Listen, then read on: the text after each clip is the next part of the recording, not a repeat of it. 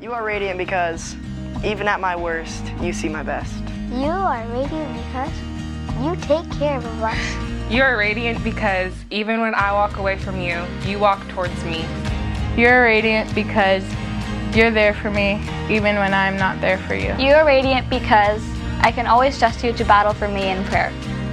You're radiant because you are like the flowers. You're radiant because you're simply the most beautiful woman I've ever known. You are radiant because not only are you friends to those around you, but you are my best friend. You are radiant because, even though I don't like to admit it, you do know everything. You are radiant because when you walk in, the whole room lights up.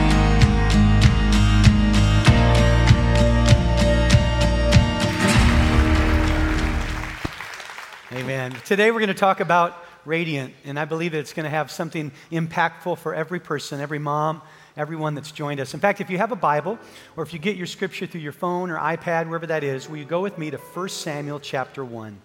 1 Samuel chapter 1. As you're turning there, I thought I'd just share um, a little piece of information about moms. This is called You Know You're a Mom When. You know you're a mom when, dot, dot, dot. Ready? Number one, you know you're a mom when you count the number of sprinkles on each cupcake, cupcake to make sure they're all equal. I had a mom over here in last service that waved and said, I do that. Okay. Number two, you know you're a mom when you hide in the bathroom to have some alone time. Right? Come on, moms. You know you're a mom when your child throws up and you catch it.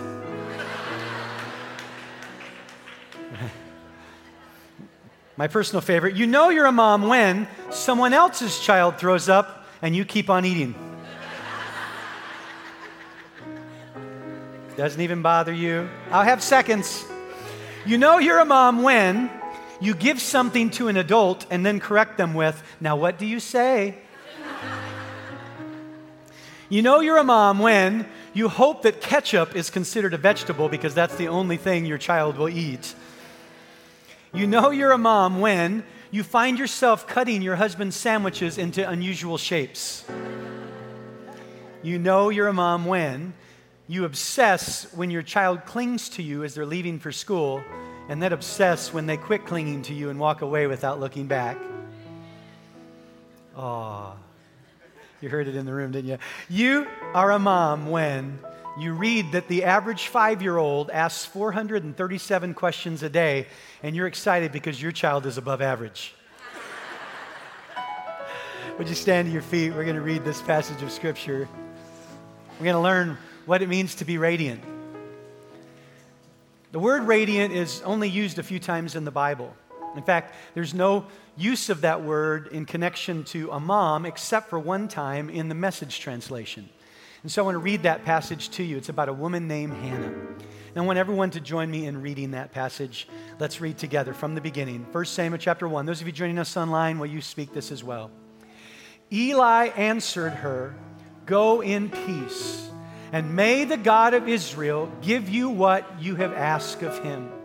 Think well of me and pray for me, she said, and went her way. Then she ate heartily, her face radiant. Up before dawn, they worshiped God. Let's close our eyes. Holy Spirit, we thank you for your presence. The word, this word that we're reading, it's powerful. It's sharper than a two edged sword, it pierces between soul and spirit. It understands the thoughts and intents of our heart. And God, I pray that you do a little supernatural spiritual surgery today and that you would deposit truth, encouragement into our hearts.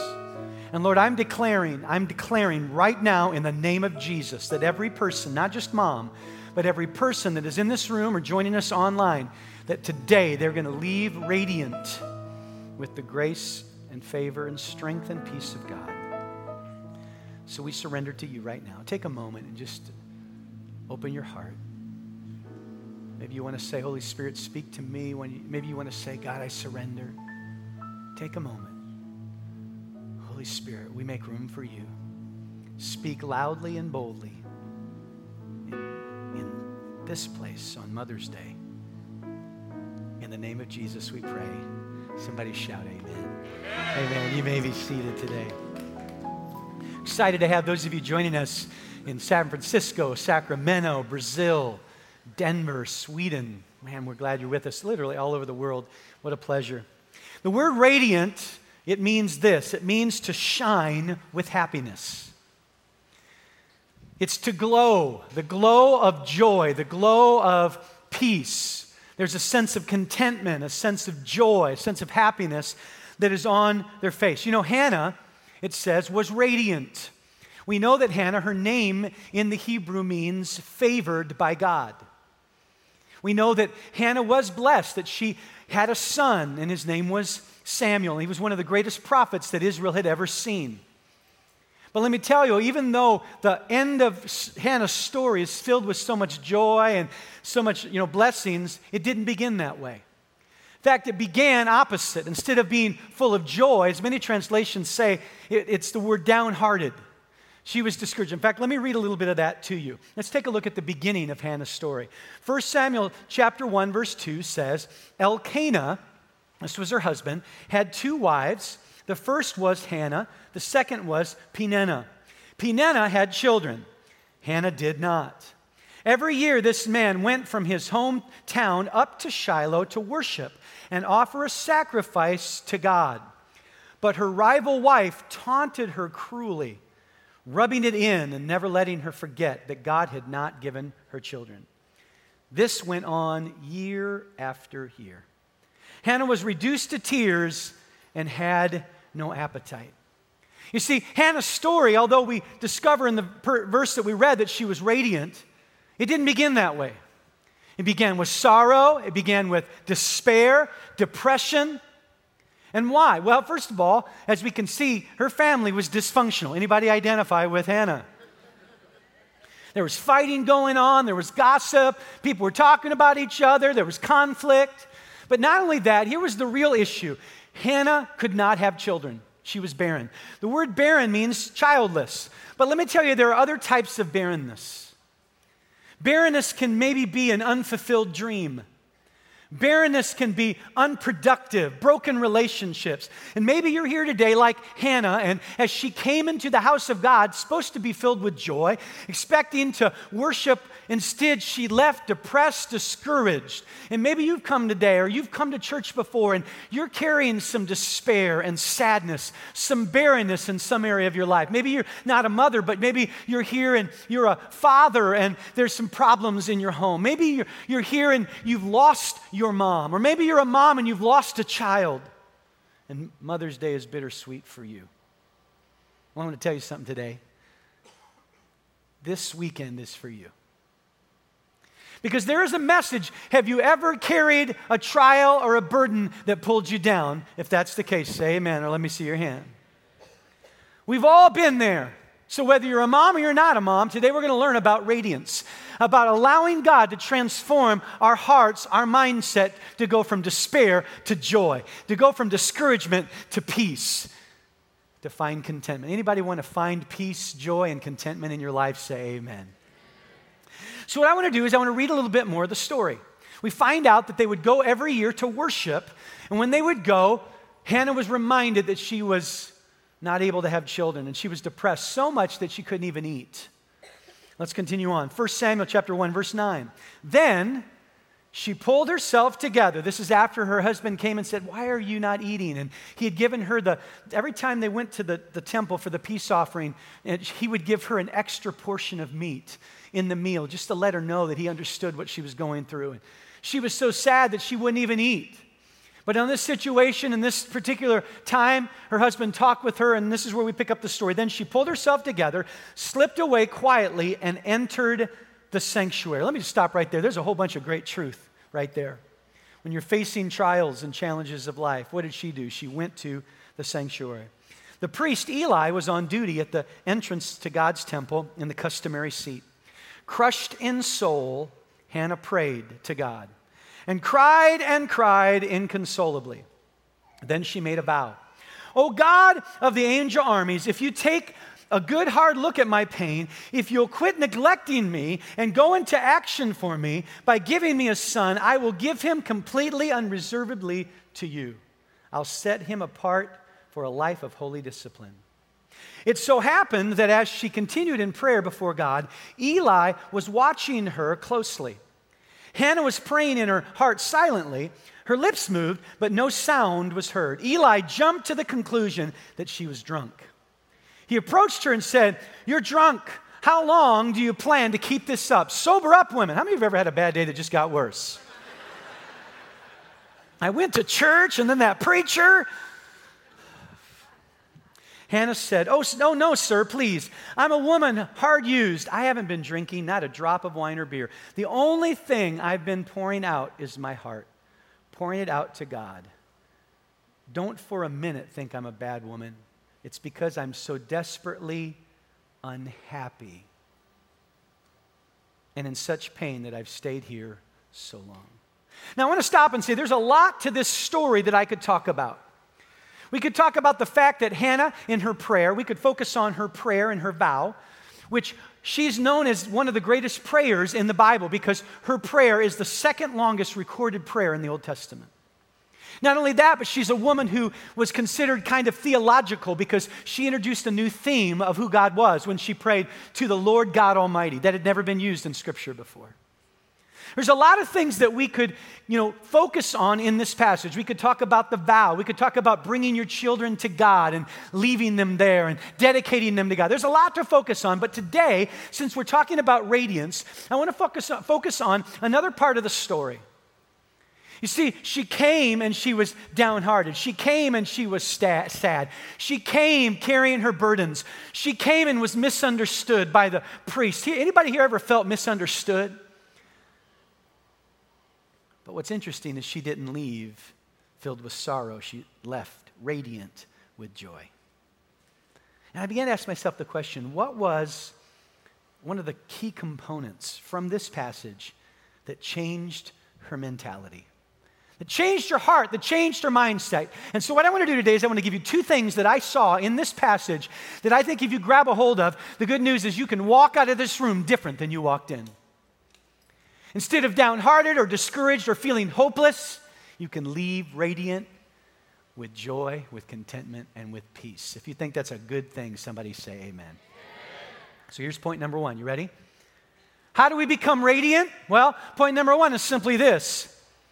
If you're going to be radiant, you have to learn, like Hannah, to lay it down before God.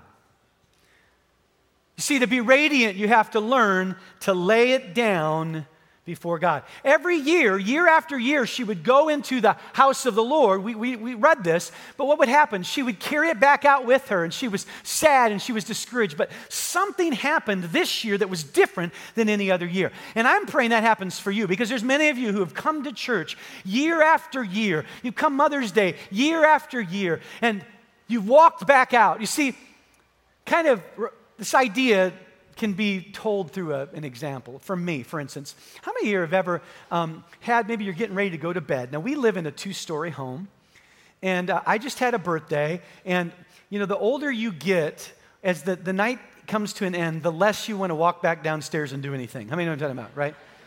When, when you're ready for bed, right, you're like, I don't want to go back downstairs. And so this particular time, I had to go back downstairs because I realized, you know, everybody was in bed, everything was done, but there was something I had that needed to go downstairs.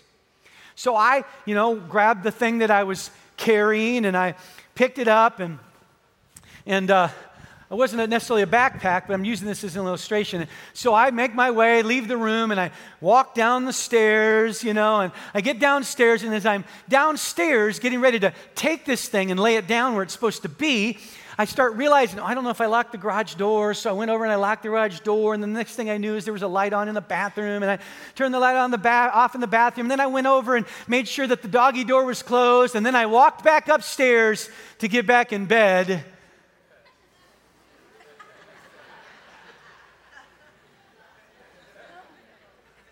Anybody ever had that happen to you?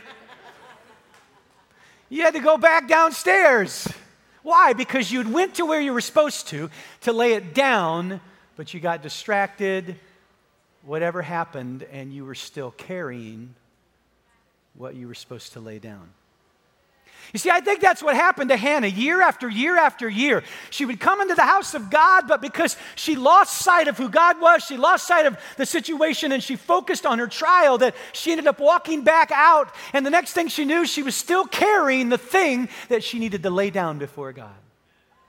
In fact, I want to show you a verse that's found in 1 Peter chapter 5. It gives us kind of a, some insight into this concept. 1 Peter chapter 5 says this. It says, "Give all your worries and cares to who? Give all your worries and cares to God, for he cares for you." Let me give you a little insight into that word give because it gives us I think an idea of how we lay down things before God. The word give is a Greek word and here's what it means. It means to fling or to throw. Uh, Pastor Chip, why don't you come stand right here? So, what the Bible says, if we're going to be able to lay the burden down, that we don't lay it down, but we have to throw it.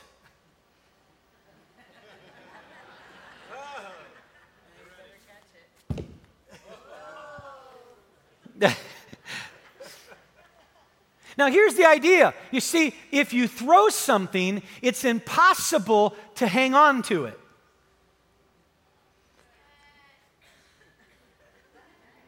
Poor Chip's nervous, isn't he? now, it's possible for me to try to hand it, but if I hand it, I'm still holding on to it.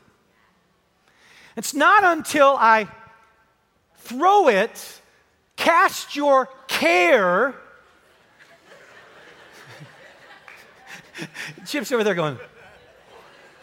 You see, it's in the process of throwing it's a process of flinging. Thank you, Pastor Chip. You can just put that down.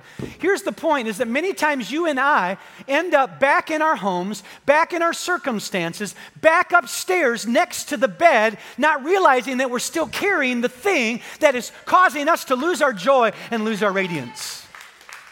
And in this situation, Hannah came into the house of God and something happened. She was able to cast her care. You know what? Everywhere I go, I hear this song and it's driving me nuts. I'm getting so tired of it. You, you probably heard it. Ready? Let it go, let it go. How many are sick of that song? I mean, every time you hear it, you think, let it go. And everywhere you go, you hear it. I was just last weekend, my wife and I were doing a wedding down in Cancun. I know it's a tough life. Somebody has to do ministry for the Lord. And so I'm in Cancun, Mexico. And I'm going through the lobby and I hear, let it go, let it go. I'm like, ay, Chihuahua. I mean, I'm like,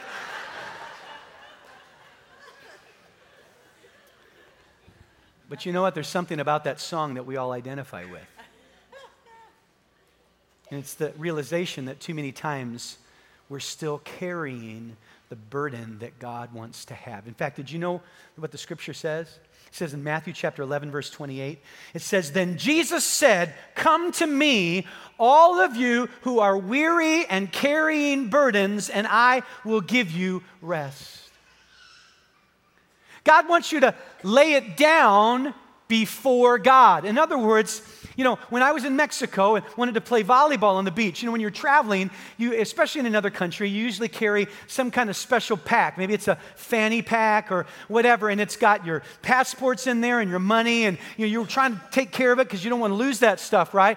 And so if you go to the beach like me, and I'm by myself, Devette didn't go, and I've got all this important stuff, and I want to play volleyball, but I can't do that at the same time and hold on to this stuff. I have to put it somewhere. So, you know, what you, what do you do? You kind of try to put it somewhere somewhere close by where you can see it because that way when you're playing, you know, but then you can't really play, right? Because you're not into the game because you're worried that someone's going to come by and take your stuff. And, and the reason is, is because you put it somewhere you're not quite sure it's safe where you've placed it. So now, if Devette had gone with me, here's what I could have done. I could have given it to Devette because Devette's my beautiful wife, and I know that she would take care of it.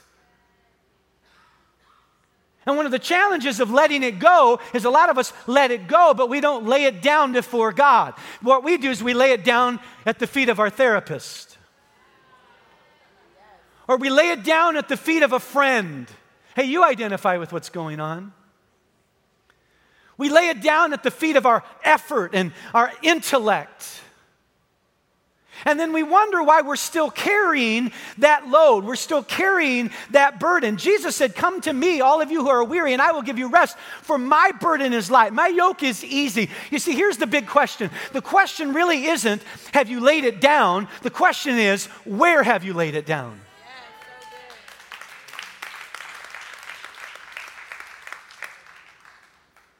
See, what Hannah did is she went into the house of God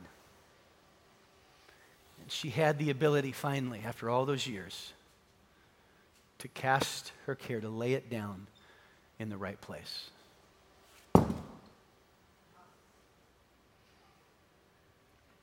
Lay it down.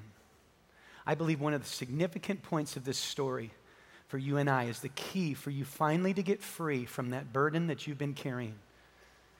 To finally quit walking through life forgetting that on your back is a care, is a worry, is something, is to learn how to come before the Lord. Because I'm going to tell you, you can trust Him with it. Just like I could tr- trust Devette. You can trust God with your cares. Jesus said, Come to me, lay your burdens down, because my yoke is easy, my burden is light. Lay it down before God. Here's the second thing you have to do. Y'all still with me? Say amen. The second thing you have to do is not only lay it down before God, but maybe for you, you're thinking, well, Pastor Jared, that's a good idea. It makes sense. I understand it, but how? How do I lay it down? I'm not quite sure what that looks like. Well, let me give you, at least from the story, an idea of what we see. And that's point number two, which is not only do you lay it down before God, but secondly, you lay it down through worship. You lay it down through worship. It's interesting because if you read the story, Hannah had finally, she quit, she wouldn't eat anything, remember? And then finally she began to consume the peace offering. Let's read 1 Samuel chapter 1 verse 18. It says and she went her way. This is after she'd had a, you know, a, a meeting with Eli the high priest. She went her way, then she ate heartily. So she participated in the offering of worship and her face became radiant. And the very next thing, what? Upon dawn, they arise and worship. Let me tell you a little bit about this offering of worship that she gave, because that'll help bring some insight on why there's freedom that comes, why there's peace, why there's joy that comes through laying down our burden through worship. The peace offering was not what we often think of as a modern day peace offering. When you think of a peace offering, what do you think? You probably think of a husband bringing roses to his wife because of some dumb thing he did, right? A peace offering. Y'all with me? Any man ever had to do that? Say amen. Or maybe you think of you going and buying ice cream for a friend because you're kind of making everything better. You're resolving the issue. You're appeasing, you're bringing the peace because of your offering. But let me tell you, this is not what it means. When they came to bring a peace offering, it was not like many of the offerings in the Old Testament. When they came, they brought a lamb, and that lamb was then sacrificed before God. The priests took a portion that belonged to them, the, one of the breast and shoulder. They kept that for themselves, and then the rest of the animal was sacrificed unto God as an offering unto Him for Him to consume as a sweet smelling sacrifice. And when they would do that, it was called an offering, offering of propitiation, which was to basically um, have God appease or take care of their sin. They make a payment. That's why Jesus, when he came, he became the eternal propitiation for us. When he died on the cross and his body was broken, his blood was shed, he became the continual offering for us for our sin, the sin offering. This peace offering was not that. It was not coming to God and saying, God, I'm asking you to appease me. I want to appease you by offering this to you. This offering was different. And here's what the purpose of the peace offering was it was a voluntary decision. It wasn't commanded, it was a voluntary decision to come before God to offer Him this animal just simply to worship Him and thank Him for His faithfulness. So they showed up and they said, God, here I am. I'm not doing this to appease you. I'm not doing this for sin. Um, I'm just coming to worship you and thank you for your faithfulness. And what's interesting is on this particular offering, most offerings, when they were given, were consumed by God. But when they came and brought the peace offering, here's what God said Since you've come to worship me, just burn the fat and the kidneys. Let the priest take the breast and the thigh, and all the rest I'm going to give back to you for you to eat and consume as a celebration and a feast to symbolize that we are in relationship. It was also called a fellowship offering, that we are in fellowship, that we are in peaceful relationship with one another. You see, they came to worship, and God blessed them with peace.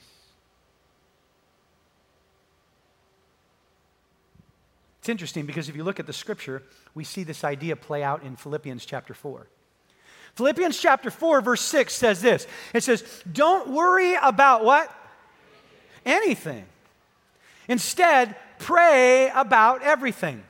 Tell God what you need and thank Him for all that He has done then you will experience. In other words, come and lay your burdens, cast your care, pray, and share your needs, just like Hannah did. She came and she said, God, don't you see what I'm going through? She laid her requests before God, and then it says, and thank me and praise me. So pray, lay it down before me, and worship me. And what does the Bible say? When you do that, then you will experience God's what? Peace, which exceeds anything we can understand. His peace will guard our hearts and minds as we live in Christ Jesus. Somehow, there is this miraculous, miracle, supernatural thing that takes place when you and I learn how to come to God, even when we're without child, even when we're without hopes and dreams, even when things have fallen apart in our life, even when people are accusing us, rather than just worshiping Him when everything is good and just worshiping Him when all of our wants and desires have been taken care of. But when we come to God and we say, God, here it is, I'm sharing my needs, but I want you to know, even though I don't have everything I want, I praise you because you're faithful. And I praise you because you're mighty. And I praise you because you're holy. I praise you because nothing is impossible with you. God, I praise you. I worship you. Isn't it interesting that when she does this, she comes and lays it down? Look what it says in 1 Samuel chapter 1, verse 17. Eli then answered her. This is after she gave her request. Go in peace, and may the God of Israel give you what you have asked of him. Now look what she says, because this is some insight here. She says, Well, think well of me and pray for me. She said, and they went and went her way. Then she ate heartily, her face was radiant. Sometimes I think people think that the reason she was happy was because the priest had said, May God grant your request. And so she thought for sure she was going to have a son. But if you look at her words in response to that, there's no sure, clear indication that she knew that was going to happen. Because what did she say? She said, Well, keep thinking about me, keep praying for me. I hope that, basically, here's what she's saying I hope that this thing you said happens. You see, sometimes we end up missing out on peace. We miss out on radiance, happiness, and joy because we've tied our joy to our circumstances. I think one of the most powerful things about this story is simply this she was sad, and then she was happy. She was depressed, and then she had peace. She was downhearted, but now she's radiant.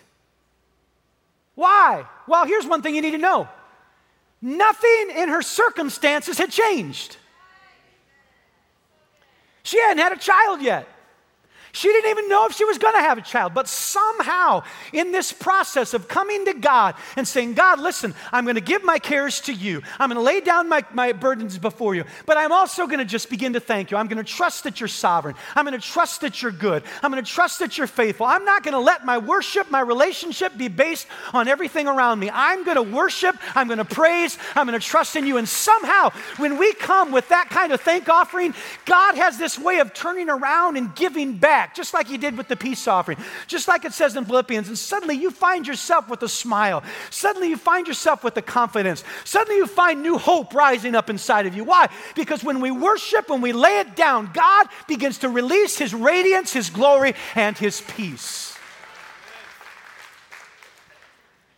God can't give you peace if you're still holding on to your cares.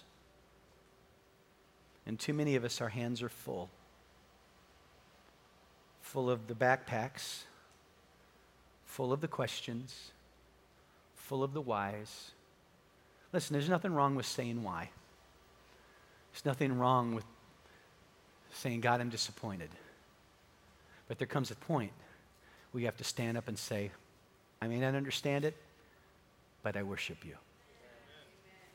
And when you can get to the point of laying it down and worshiping Him, I'm promising you, you'll begin to find a transformation. We can't explain how it happens. I don't know how it does, but somehow a supernatural transfer will begin to happen in you. That's why we can need to worship every day, because it's easy to try to pick it back up. So you just get up in the morning and you say, God, I thank you. God, I trust you. God, I'm going to praise you. I thank you that, that all things work together for the good to love, that to those that love you. I thank you that nothing is impossible with you. And I'm going to tell you, as you and I learn how to be people who lay it down and worship, instead of sorrow, you'll be radiant. You'll walk in joy and you'll walk in peace and you'll walk in contentment. I know there's some people who are hurting here today, just like Hannah. I talked to a woman after the first service. She said, I'm Hannah. I've never been able to have children. But she was crying. She said, Thank you. She laid it down at the right place before the Lord. She put her faith and hope and trust in the Lord and just said, Lord, I'm going to worship you. I want to show you a verse that the Lord gave me as we end this. I want the worship team to come. Ephesians chapter 5. Now, this passage is a passage in context speaking about husbands and wives, it's about marriage. But inside this, this verse is a hidden, powerful truth that I think we need to make sure we don't scroll past says this it says, Husbands, love your wives. And all the wives said, Amen. And all the husbands said, Amen too. Okay, good job. You're going to be okay when you get home. Husbands, love your wives just as Christ loved the church. Now look at this, and gave himself up for her. Now, what it does is it goes on to tell us why Jesus gave himself for her. Who's her? The bride of Christ. That's you and I. So Jesus came, God's Son. He died on a cross. He became the sacrifice. He laid down his life because of his love for us. But then he tells us why. Why? Well, one of the reasons is to make her holy, cleansing her by the washing with water through the word. So, in other words, Jesus came to give you and I a Holy Ghost, uh, Holy Ghost dry cleaning. Because the bottom line is we're stained and we're spotted. We're marked with a thing called sin. Somebody say, Amen. You know that. The Bible says all have sinned and fallen short of the, we'll see this in a minute, the glory. So Jesus came to cleanse us, to get rid of sin, so that we could be at peace with God. But that's not only the reason why he came. Look at what it goes on to say. Not only did he come to make us holy and to cleanse us, but also, what does it say? To make her. Um, to make her holy, cleansing her by the washing of the water of the word, and to present her to himself as a what? A radiant church. Without stain or wrinkle or any other blemish, but holy and blameless. In other words, sin, it dulls the glory. All have sinned and fallen short of the glory. Listen, Jesus didn't just come so that you could be forgiven and made holy, He came so that you could experience His joy.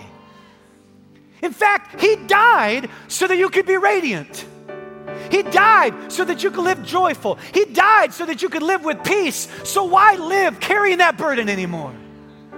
Let Jesus fulfill his destiny in your life, not just in heaven one day, but in this earth.